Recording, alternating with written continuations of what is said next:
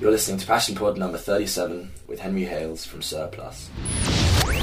To sum up in maybe like Twitter style, what is Sir Plus? Surplus is a clothing brand which uses offcuts and surplus fabric uh, from tailors and shirt makers and makes them into exceptional, well made garments. Well, How did you come up with the idea? 'Cause it's very clever, and I think at the moment really like very current. Yeah. The idea of it of reusing stuff, but sort of upgrading it, I guess. Well, originally I wanted to start a boxer short company. Okay. Because I thought um, I thought there's so many women's brands out there, but not enough men's. So I wanted to start a boxer short brand. But what I found when I did research into it was that um, there were huge barriers to entry because in order to get a really nice pair of boxer shorts um, made and sell them for kind of twenty pounds with my own designs, I had to get thousands of them made, and I had to get the fabric dyed. And uh, in order to get the fabric dyed, you've got to print a lot of meterage, and you've got to pay for these big screens to be um, to be engraved. So that was all unviable. But whilst I was doing the research, I spoke to a few tailors and shirt makers and said, "Look, you know, how do you make your boxer shorts?" And and they said, "Well, we just use the material left over from our shirts because you know it's great quality and we might not have anything to do with it, so we use that." So I, I thought it was a great idea to start using all this leftover material. I contacted lots of places and I, I realised there was tons of it, which for other people wasn't significant, but for me, you know, had great value. So obviously as well, be at a less price, so cost effective as well in that sense, I So, guess. so it's cost effective. The material is better because it's like bespoke shirting. It's really great quality, but also um, it's sustainable. It, it's kind of made in England. It's, there's, a, there's a lot of attributes to it. Um, but I, I fully maintain that if it were called like Henry Hales's boxes or whatever it had, had become, then um, I would still be kind of selling, you know, the odd pair on Portobello, but wouldn't have managed to gather, any momentum. But calling it Sir Plus just means that it's it's enabled me to get all of the coverage and um, you know a bit of the, the kind of brand moving, and it was just a, it was a complete fluke. So. I love that actually. One thing I wanted to talk to you was about the name because it is a brilliant name. Yeah. Well, well, originally um, I wanted to call it, you know, something with the name boxer short in it because it was I only really wanted to do boxer shorts. And then I spoke to somebody who said that although it might start like that, it might evolve into something else. And sure enough, you know, six months down the line, I, I saw all of these tweeds and you know lovely wools and stuff, and I thought, well, I can't make boxer shorts out of those. a little bit So- sweaty. yeah.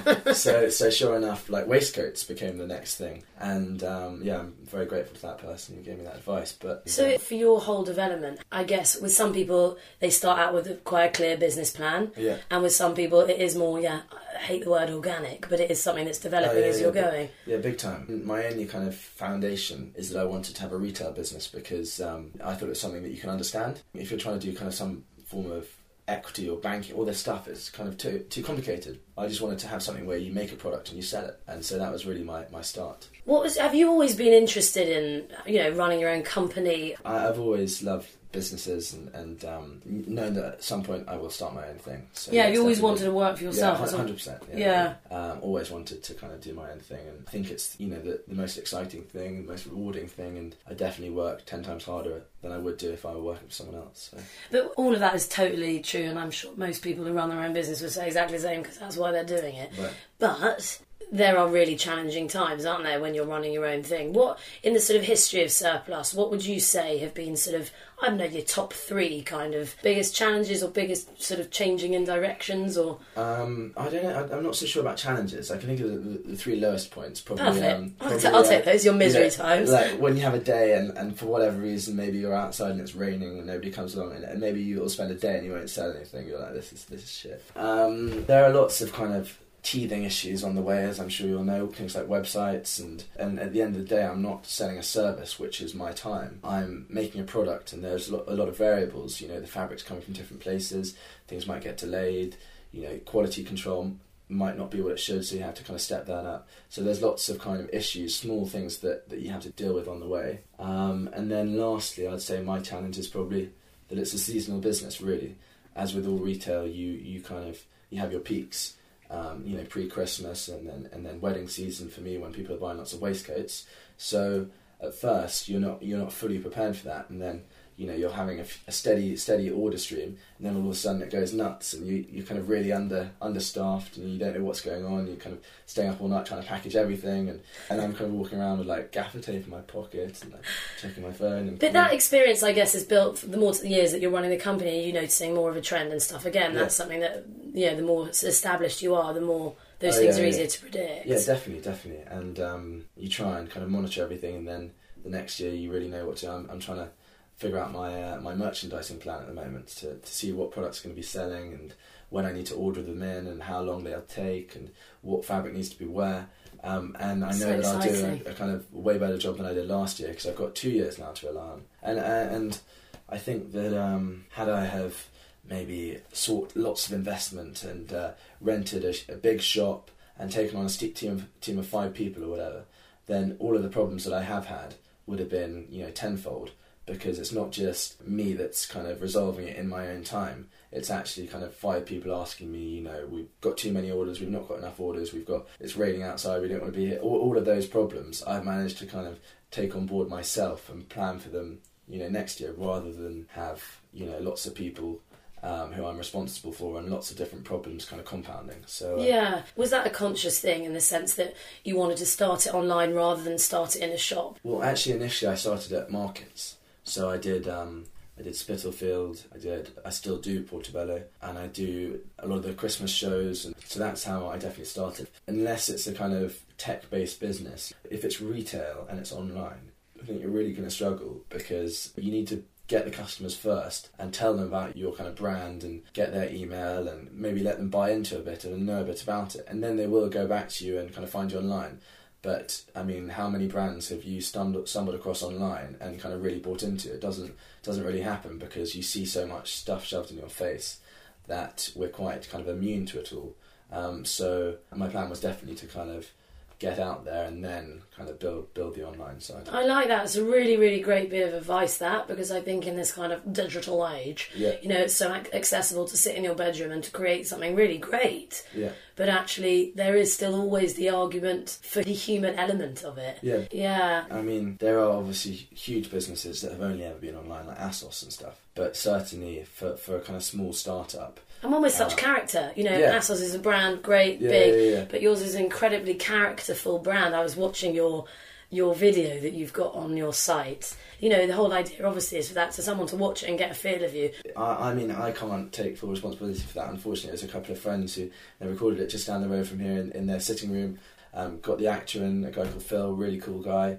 Um, who we, you know, we didn't give him much, but we gave him a waistcoat and. And from so that, you've got a great yeah. you've got a great package to then. Yeah, amazing. I think that that, like you say, is the most important thing for kind of getting a, across the sense of the brand. And before, um, I would be emailing journalists and, and, and the likes these kind of huge lookbooks and press packs, and they must get thousands and they don't really get back to them. But now I just kind of send them a link to the video and being like, you know, check this out. I think you'll find it funny. Um, I sent sent one to the, the editor at um, well, I sent them to lots of editors, but like the editor at Tatler got back to me and said it's great, you know, I'll run the story. So she she put it in, and all I said was, you know, Kate, watch this. So, you know, Yeah, Uh, it just it- shows you when you've got the right thing. exactly. It's yeah. and also from your point of view, it's a hell of a lot easier. Yeah, it's like here's Yeah, the link to my website. so, what sort of stuff like have you got coming up? What's going on at the moment for Sir Plus? Well, the most exciting thing at the moment is I just bought a van. I Um, bought a van. That's so grown up. Yes, it's huge. It's pretty big. Um, so I had this problem before that I was loading all this stuff into my car and I had a roof box and a trailer, but it just wasn't very practical. And I shared it with my sister. So um, Poor after- sister. I know, poor sister. She never got to use it. So after um, after Christmas last year, and I kind of restocked, and I thought, right, I'm going to go out and get a van. So I bought myself a, a Luton box van. How do you even know about Uh, where to find a van? Well, actually, I bought it up in Burnley. So I looked on Auto Trader and I found a dealership up in Burnley. So I went up there, chatted with the guy. He's a really cool guy. Um, when I was in the back, I said, "Mate, it kind of smells of, of pee in the back here." And he said, "Oh, you know, it's it's nothing. It's just because we have to leave the back open because often people climb into it." And anyway, it turns out that it used to be used to transport um, secreted waste from hospitals. oh my god, you're thinking So- there I am with my yeah, bargainous yeah. van. So, so I was absolutely delighted, but um, pretty soon came back down to earth and spent a, a couple of days cleaning it out, disinfecting it, making it look really smart. And um, now it's basically a portable storeroom. It saves so much time, and it's been a huge asset already. So hopefully, in the coming months, it will really revolutionise my, my kind of stall display. 'cause visual display is very important, and you can only make something look so good with with a kind of coat hanger that you fit in your car. So hopefully now I'm going to have a really cool stand. I'm going to be able to take more stock. I'm going to. I've even got a bed in it. So oh wow, um, it's basically yeah, a new home. It's, it's basically a. It's a yeah. It's a. It's a caravan. It is your pride um, and joy, I can tell. Yes. it's yes. like I'll show you it. I can't yeah. bloom and wait. Can't Yeah, bloom and wait. So there's a lot of growth for you at the moment. Well, in, in terms of the future, I think online is, is the most important thing. So the whole world is changing so much, and it has done in the past five years, and it will do in the next five years. So if you can just be adaptable and kind of keep following the trends and, and kind of keep your, your, your nose to the ground, ear to the ground. Uh, I know what you mean. it. Keep an ear out yeah, yeah, yeah. stuff. Then, then then you can evolve, and lots of the um, lots of the bigger companies are really kind of behind.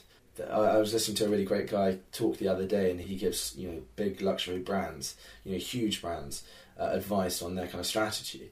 And he was saying some of the people at the at the very top were saying, you know, nobody will ever want to buy my jewelry online because uh, you know our clients are above that. And so there are a lot of dinosaurs out there, and, and it's a great opportunity for people to kind of shake it up. I would say though that at the moment there are a few. I mean, all of the technology brands completely kind of revolutionising the way we react and interact, but retail is staying very similar at the moment. Um, It's thinking about so- doing it slightly differently, Yeah. I guess. yeah, exactly. So trying to make things a bit different, and I hope sometime in the future, my kind of dream for Sir Plus is to have one hub, a really cool space, which I could kit out with my clothes and like have table tennis tables, have like really fun stuff, and then people can come, they can try stuff on, they can get a feel for the brand, and then they, they kind of understand it, they know what it's all about, and then they can take that away and buy online. You know, it's it's about bricks and clicks, trying to trying to combine the two, but you don't need to have a shopping centre on every street. I mean, ten years ago, you know, when we were younger, we always wanted the bigger cliches and the kind of Calvin Klein t-shirts, and um, I think more so now, people don't want. They want to. They want to be in, into something. They want to wear a brand, but they don't want to be immediately identified. More So- individual. yeah, more individual. Yeah. So That's exciting though, especially that's why your brand's perfect. yeah, it's like yeah, that's exactly it. It's Yeah. original. exactly. So exciting. Yeah, really so exciting. exciting. Really exciting. Sweetie, if you were um, going back, um, yeah, back a few years to when you were first sort of starting up, so around the boxer idea stage, Mm. what advice do you think you'd have given yourself then? Um, it sounds a bit cliche, but like a lot of the stuff I've learned have- have been good lessons. So I think just to just keep at it, which I which I have done reassuringly. But um, How do you maintain that momentum? Uh, Because as well as much as you love it, it can be difficult sometimes. I guess um, there are a lot of things, but um, fundamentally, uh, although a lot of people might not say this, you do put yourself under quite a lot of pressure, and um, that's kind of self fulfilling. You, you just concentrate on, on what's going on the next week, and then just try and kind of keep growing. And as long as you're growing, it shouldn't really be a problem. Okay, you want to make money clearly, so after you know you, you make the conscious decision. If I'm not if I'm not making money in the next six months, if I'm not doing this, then then you've got to look at things realistically. But so long as you are making money, I'm young and, and I can keep on kind of keep on growing, and as long as I'm growing, you know, that's that's the main thing. It's just about you know loving what you're doing, putting as much effort into it as possible, and then at the end of the day, trying not to kind of take it too seriously. You know, it's supposed to be fun, and life's too short to kind of to lose sleep over it. You've been listening to Passion Pod number 37 with Henry Hales from Sir Plus.